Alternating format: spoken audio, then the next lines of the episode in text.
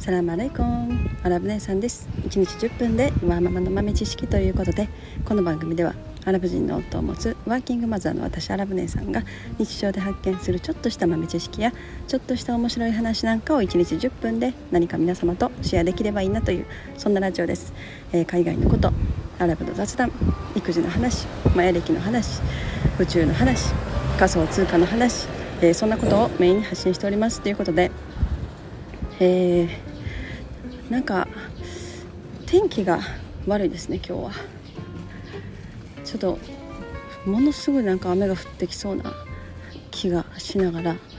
散歩してます。ということで、えー、本日のお題はですねピラミッドあのエジプトのピラミッドですね。ピラミッドは今のあの黄色い色じゃなかったっていうちょっとそんな話をしたいなと思います。なんか昨日なんか結構ねうちのアラボットはそのピラミッドエジプトとピラミッドすごい好きでなんかその話をねよくするんですよね。ご飯食べてる時とかに。でなんか昨日はねピラミッドの話をしてて知ってるか？みたいな。ピラミッドは今みたいなあんな黄金色というかまあこうピラミッドってこう黄色いイメージがありますよね。黄土色みたいな。あれはあんなんじゃなかったんだぞって言うんですね。ピラミッドはもともと何色だったか知ってるかって聞かれて。いや分からへんなって言って言ってたらあでもピラミッドはなって。もともとは光り輝く真っ白なあの建物やったんやぞと言ってましたね。いやそうどういうことかなって考えてたんですけどまあなんか全然想像できないですよね。真っ白って言われても。真っ白。そんなあの時代にそんな真っ白な建物を建てることができたんかなとかだってあれどのぐらい前になります？4000年5000年ぐらい前ですかね。おそらくそれぐらいですよね。いやすごいなと思って。で、まあ、うちのラボットが言うにはそのピラミッドの表面をあの石灰石でもうピッカピカに磨き上げて石灰石を磨き上げてなんかそう白くなるようにあの見せ見せる技術っていうのかな？そういうのが使われて、えー、真っ白に光り輝く真っ白なピラミッドを作ったと。なのでこう太陽が出てくるとその太陽の光がピラミッドに反射するように作られたわけですねだから昼間の時間帯はそこからもうピラミッドからものすごい光が放たれるっていうなんか想像できます？光がバーってあのピラミッドから遠くまで放たれてる感じですよね。いやそう考えたらすごいなって。やっぱりそれは人間の手によって作られたものではないっていうのはまあ私は結構昔からなんか思ってたし、まあ、いろんなこう文献とか、えー、いろんなあのなんか本とかねそういうのを読んでもやっぱり結構そういうふうに考えられてる評論家みたいな方も専門家とかね評論家とかたくさんいてるみたいですね。だピラミッドがまあその奴隷と言われる労働者の手によって作り上げられたっていうのは違うんじゃないかなと思いますね。うんどどうですか？皆さんどう思いますか？なんかまあなんかあのエジプトにものすごいあの大きな博物館新しい博物館美術館かな？博物館ですね、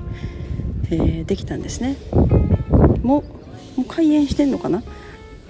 なんかものすごい世界世界最大級のあのそういういろんな遺跡、まあ、主にエジプトのものが多いしあと中東イラクとかの、えー、ものすごく古いあの遺跡とかそういったものも展示されてるようなところがってきたみたいなんですけどなんかそこにそのまあピラミッドのところにあった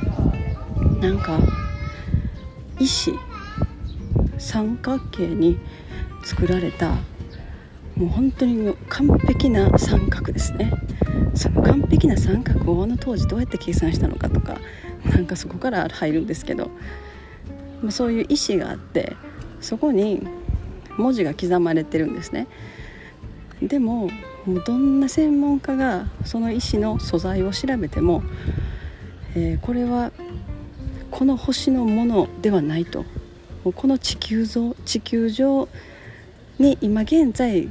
分かってる科学的に分かってるいろいろ調べられていろんな国から掘り出されたいろんな種類の鉱物のどれにも当てはまらない、えー、素材材質で作られてると。じゃあそれ一体どこから来たのかってことになりますよね。でそれはでその石っていうのはなんかマグネットものすごい強力なマグネットになってるみたいでそこにこう例えばコインとか、まあ、釘とかそういうのを近づけるともうシュッてあの磁石ですよね。ピタピタピタッとそこの石にくっついていくと。ななんかすごい話なんですけど。でその石はそしてものすごく硬い硬い素材でできてる材質のようでその彫刻のように掘るにしても掘れない。今現在地球にある技術レーザーをレーザーを使ってやっと掘れるんじゃないかな。だから普通にその大昔に考えられてたようなあの彫刻刀とか、まあ、ナイフとかああいう物体物理的な道具で掘れるようなその材質じゃないんですね。なのでもうものすごいハイテクノロジーなレーザー光線みたいなものでものを使わないと、えー、そんな文字なんか彫れないような材質それが出てきたと。それがまあその5,000年前に存在してたものってなるとやっぱり何かその今私たちが信じてる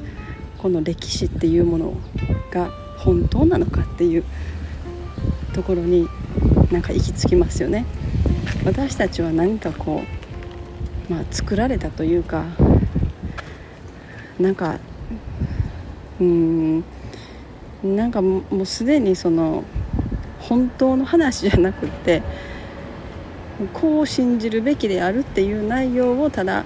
信じてるだけなのかもしれないなって思いましたね。なんかそういう話を聞くとすごいそういうことを感じたりします。だから、まあ、やっぱりそうなると宇宙とつながってくる。ただなんかまあその材質は今分かってるその宇宙のまあまだ今地球上から分かってる宇宙の惑星の種類なんてたかだか知れてるしでそこその惑星にどんな材質の鉱物があるとかねいうのもまあある結構調べられてきてますけどまあそんなものはごくごく知れてるわけですよね。なのでまあそういうものを照らし合わせてもその宇宙の今分かってる惑星のどこの星にもない材質でそういう鉱物だっていうんですよね。じゃあ一体それどっから来たのかってものすごい不思議な話だなと思ってまあだからなんか、まあ、何かあるんでしょうね。何かある。やっぱりこの世界今私たちが自分が見見えてるもの見てるものしか信じれないしわからないことの方が多いですけど、うん、やっぱりこう想像をはるかに超える、うん、何かは必ずあると思いますね。まあ、そこが、まあ、この人間人類の誕生の、えー、秘密になったりまあ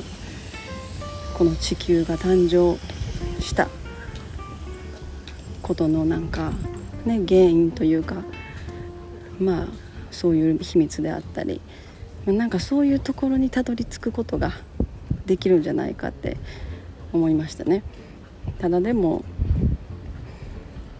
まあそれをやっぱ知ったところでそれを知るっていうのが逆に怖い。今今私たちは本当にその刷り込まれたこう概念というか当たり前だと思われてることを信じて生きてるし当たり前だと思われてきた歴史を信じて生きてるわけですけどある日突然ここここはこういう理由で、えー、まあそれが地球外生物なり何何の何何の存在かわからないですけどまあ何何らかの存在によって作り出された世界に誕生させられてそこでたまたま偶然出来上がった産物が人間であると。そこで私たちは生きてるんだということを例えば知らされたらどんなどんな風になるのかなってどんな気分になるのかなって思ったりしますね。なんか考えれば考えるほどもマトリックスのマトリックスになってくるんですけどなんかそう考えて面白いですよね。でもまあなんか少しずつそういう秘密っていうのはなんか分かってくるんじゃないかなと思います。うん。まああと10年後ぐらいが楽しみだなと。うん。この人間っていうあの種類だけではなくていろんないろんななんか今は地球人っていうくくりの中で地球の中で、まあ、肌が白い人とか肌が黒い人とかあの髪の毛が赤い人とかなんか見た目が全然違うとかなんかそんなことだけで、まあ、いろんな問題が起きたりとかねしてますけど多分これがおそらくなんかいろんな他の生物まあ他の惑星とか他の次元とかなんかよくわからないですけどいろんなものが混ざり合う世界に変わるんじゃないかなって思いますね。もう私のマトリックスの空想の世界はすごいところまで来てますっていう。今日はそんな話でした、えー、はい。本日も皆様のちょっとした豆知識増えておりますでしょうか。本日も最後までお聴きいただきありがとうございました。それでは皆様インシャアラ人生はなるようになるしなんとかなるということで今日も一日楽しくお過ごしください。それではマッサラーマー。